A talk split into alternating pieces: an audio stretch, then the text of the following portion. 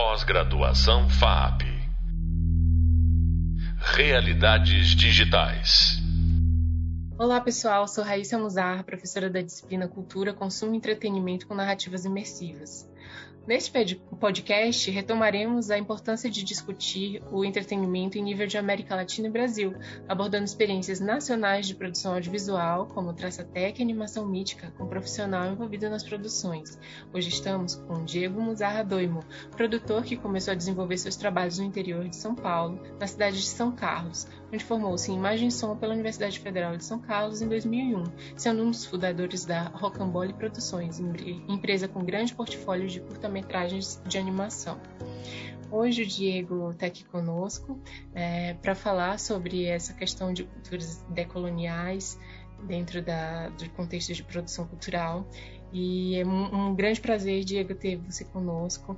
É, eu queria que você, a partir da sua experiência com produção, instituições de cultura, é, começasse né, a discutir conosco como é fazer animação no Brasil hoje. Bom, não é fácil tá? Não fazer animação, bem como atividade cultural nesse país não é fácil. É, muitas vezes a gente não tem muito valor pelo, pelo trabalho realizado, né? E a dificuldade de se produzir, comercializar, distribuir seu material. É, mas também acho que a gente, ao longo de 100 anos de cinema, aí, né, mais 100 anos, eu acho que o Brasil sempre uh, no campo da animação é, conseguiu muita criatividade, muito talento né, de muitos realizadores e algumas produtoras, né, são menos, eu acho esse trabalho mais industrial da animação, é, muito mais o autoral que a gente teve durante muito tempo. Eu acho que conseguiu sim produzir e realizar muita coisa, né? É, mas não é fácil, é um trabalho constante uh, para pensar, criar e, e produzir, distribuir esse material. É interessante a gente sempre pensar que a indústria cultural, ela, eu gosto até desse termo mesmo de indústria cultural, porque hum, eu acho que a gente é, é, por exemplo, um, um, filme que você tem lá 3 milhões de reais de orçamento, não é para uma única pessoa, né? É uma equipe, é um trabalho que muitas vezes no campo da animação é longo, é um período de dois, três anos de produção, é, é trabalho, é renda, né? E é um trabalho especializado, é um trabalho um, que então assim pensar que isso é uma indústria né? É, a gente também não pode esquecer que ele também é um lado do autor, né? Então são dois momentos. Eu acho que se a pessoa uh, quer trabalhar com animação, ela precisa saber também onde que ela quer se encaixar. Se ela quer se encaixar como uma parte dessa indústria que precisa de mão de obra especializada e que tem mercado, é, mercado internacional, inclusive, ainda mais em épocas de pandemia, home office, né, working from home, é, é, é, possível sim esse ambiente. E também esse outro lado, que é o lado do produtor, que é do lado do criador, né? que é o lado é, criativo muitas vezes, porque esse lado da indústria muitas vezes você não tem tanta criatividade, você é mais um executor de um, de um trabalho que já vem vindo sendo construído, né? Uh, por um lado, quando você é o autor, né, e, e se você pode se dedicar a isso com bastante tempo, para você mesmo, você acaba passando por todas as etapas de uma produção, né? E não somente uma ponta específica do trabalho. Então, assim, tem esse lado muito difícil mesmo, mas eu acho que para qualquer coisa nesse país está sendo muito difícil, não é só no campo da animação.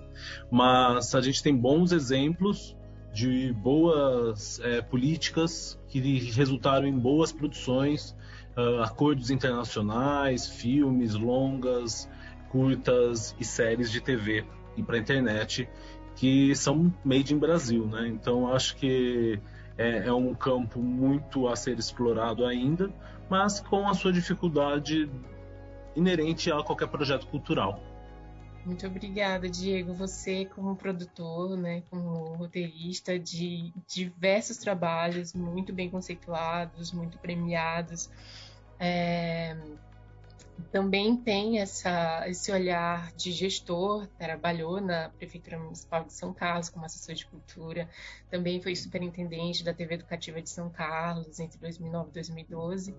E lá também produziu, roteirizou e dirigiu diversos programas semanais especiais. Nesse sentido, essa pauta recorrente no seu histórico profissional é uma produção para um público infanto-juvenil. É, isso é uma demanda do mercado ou é um interesse pessoal seu que guiou esse percurso? Ou as duas coisas?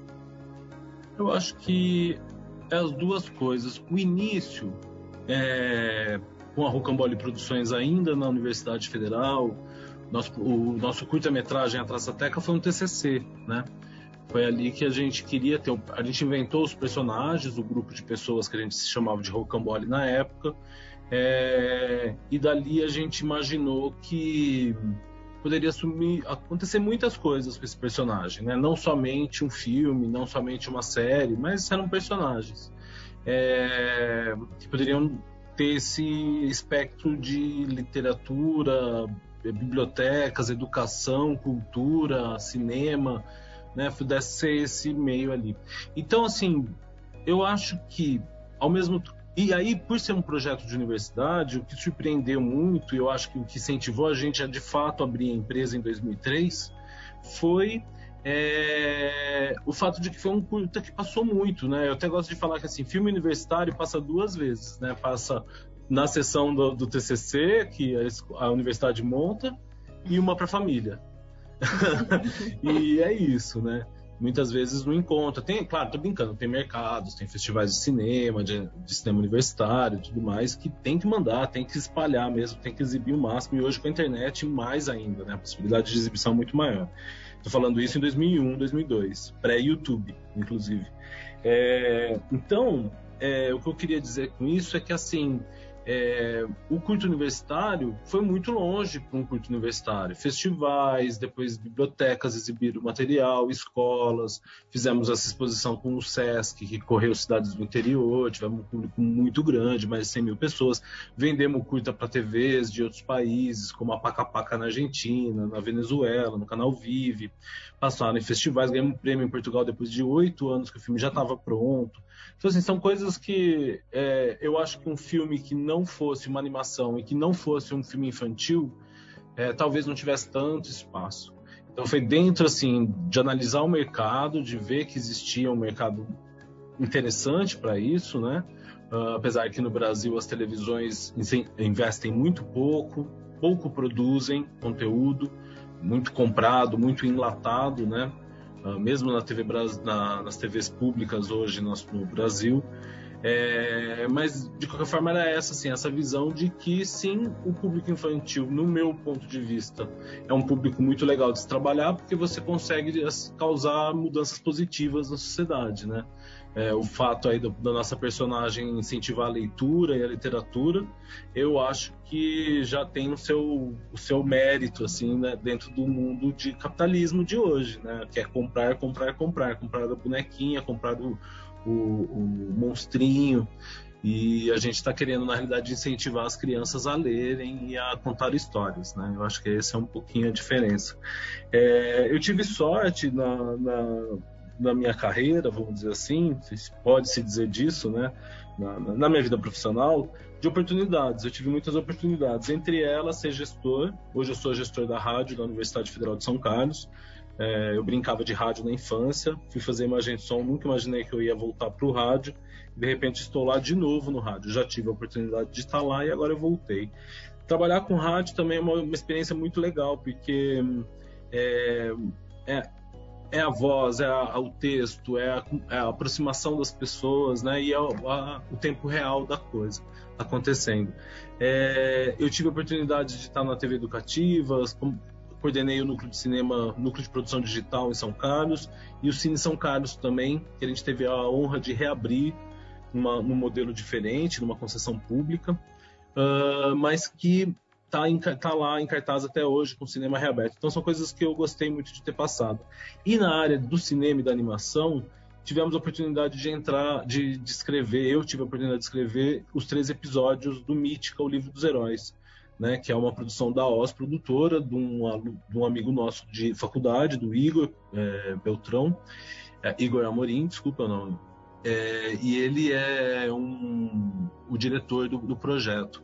E ele surge esse projeto surge num, num, edital do Fundo Setorial do Audiovisual. Por isso que eu falei logo no começo da, da, da política pública, da, das coisas que acontecem, na, principalmente na área da cultura. O nosso filme da Teca, para conseguir recursos, foram quatro anos captando. Foram quatro anos melhorando o projeto, escrevendo, reescrevendo, mudava uma coisa, tirava outra coisa, e, e chegando nos editais que tinham também as grandes empresas públicas editais para a área. Então, essas políticas que te levaram a esse resultado e oportunidades que surgiram. E o Mítica foi também, de novo, tem a ver com um livro, né? Já era uma, um, um briefing da produtora de querer ter um, uma série em que eles entrassem nesse livro de pop-up, é... mas com heróis brasileiros, né? Eu acho que isso também é uma coisa da nossa identidade, né? Da, de como isso é presente pode até passar meio batido às vezes, mas para uma pessoa de um outro lugar, fala assim, nossa gente, um saci, olha que coisa diferente, né? Então eu acho que é, foi uma oportunidade assim, Mítica na realidade ele trabalha com heróis entre aspas, né? São heróis que eu digo porque tem alguns ali ligados, por exemplo, Garibaldi, Anitta Garibaldi, é, que está mais ligado assim, a uma coisa do herói, da guerra tal. Mas Tiradentes também, né, que também é um herói nacional, mas por exemplo Machado de Assis, Clarice Lispector, né, Milton Santos, então são outros heróis que a gente tem tantos aí, muitas vezes esquecidos, que a gente trouxe. E a série, como ela foi criada para FSA, o objetivo inicial dela foram as TVs públicas. Então ela começou na TV Brasil, na TV Cultura, mas hoje ela já está em várias plataformas, né? É uma série que também aí tem uma longa vida e a gente espera, inclusive, que tenham novas temporadas e novos heróis. Perfeito, muito obrigada. Olha, com isso você respondeu duas perguntas que eu tinha para te fazer. É, como produzir conteúdo que tenha responsabilidade social e respeita as identidades sociais locais e como você identifica fontes de inspiração e pesquisa, né, vindas uhum. daqui, dessas nossas realidades. Falando no, no, um pouco do Mítica, é, eu tenho um filho de 8 anos e ele adorou o episódio da Dandara Zumbi e ficou encantado, já assistiu várias vezes. É uma animação incrível, parabéns. E aí, pra gente concluir um pouco, se você quiser abordar mais sobre o que a Não. gente falou. É, eu acho que essa questão da pesquisa, é, até você me brifou aí, eu fiquei pensando um pouco nisso, né? Eu acho que a animação brasileira, ela é é, não, desculpa. Para você estudar uma animação, né, eu acho que existe uma bibliografia internacional, principalmente. São poucos livros nacionais, é, muito conceituados, que te dão as bases, as ferramentas, a, o, o conceitos do processo. Mas, na minha opinião, a melhor formação para animação é assistir a animação. E como assistir animação. Tudo bem, como eu disse, hoje a gente tem o YouTube, né? Tá tudo aí, tá tudo disponível. Mas como é que você acha? Como que você localiza? Como é que você faz essa pesquisa? Um dos lugares que era e ainda é, na minha opinião, o melhor lugar para isso são os festivais. Né? Festivais, por exemplo, Animamundi. Durante toda a minha graduação, foi um espaço que a gente via uma vez por ano e ficava imerso durante três, quatro, cinco dias assistindo muito desenho animado mas muito mesmo. Então você tinha noção de técnica, de conceitos, de narrativas, é, ali, né, aquela coisa é, atual, porque geralmente os festivais trabalham também com a produção dos últimos um, dois anos. Então esse espaço eu acho que é um espaço muito importante para a formação. Então quem tem interesse na área da animação, o que eu geralmente sugiro é isso: assista muito filme, assista muito desenho, mas assista em festivais. Por quê? Porque é onde você vai ter essa visão do diferente. Né, que não é. Porque muitas vezes a gente entra numa série de televisão e fala, ah, tá bom, tô assistindo uma série de televisão. Ok, é legal, mas ela é igual um episódio um pro outro, ele é o mesmo, a mesma técnica, o mesmo formato, a mesmo. Senão não é uma série, se ele não seguir uma, uma estrutura, né, igual. É, e no caso de você está num festival, de ter essa, é, é, essa curadoria. E claro, é, buscando é, os autores. Então, ah, descobri uma animação bacana de tal pessoa, por exemplo, Marão, no Rio de Janeiro. Um animador maravilhoso, autor, faz uma, um trabalho fantástico e criativo e tudo mais. Está lançando um longa-metragem agora em 2022 também. Uh, e era um grande entusiasta, é um grande entusiasta dos festivais de animação e, e mostras.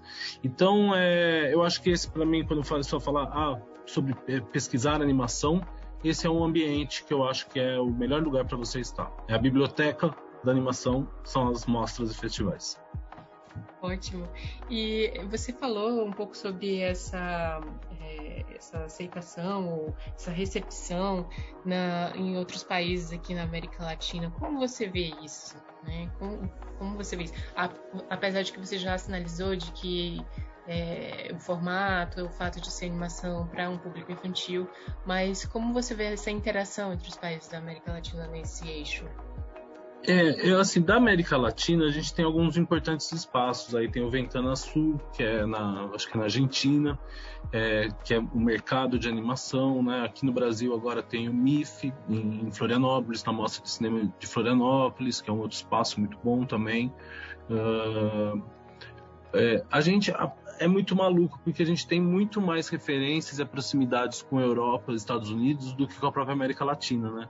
Você tem aí grandes trabalhos aqui, até ganhadores de Oscar e tal, que são filmes argentinos, e a gente tem muito pouca relação uh, de amizade até, vamos dizer assim, de troca de informação, né? Eu não, eu não saberia dizer, assim, essa relação direta com a América Latina, sabe?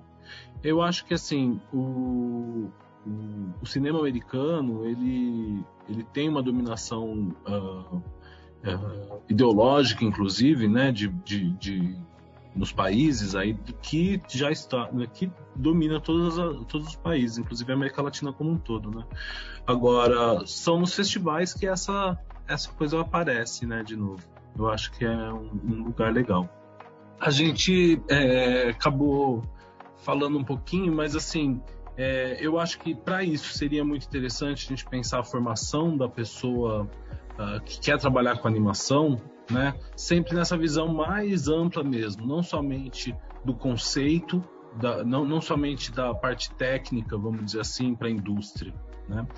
Eu falo isso porque eu conheci uma diretora nos festivais que eu fui e ela falou: Meu, o filme não é meu. E ela era diretora, era um filme canadense é da produtora, era da universidade, ela não podia nem pegar, ela não tinha nem a cópia do filme dela, entendeu?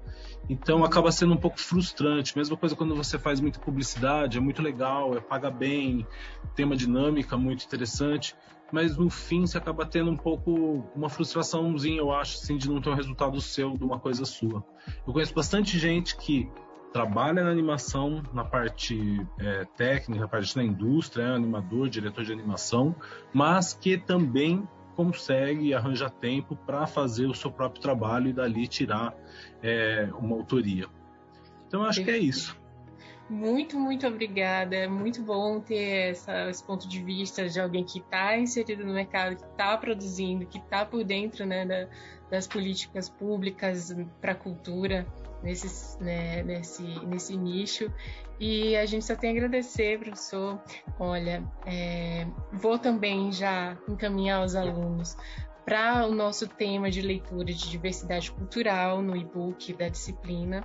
Né? E lembrando sempre essas reflexões do professor Diego quanto a isso, às habilidades profissionais de animação, a como ele procura né, se municiar de fontes de inspiração e pesquisa né, no, num contexto cultural próprio e, e convidá-los a assistir tanto Mítica quanto a Traçateca, Teca e Tutti, que de fato são, são obras, né, são produções fenomenais. Muito obrigada, professor. Pós-graduação FAP.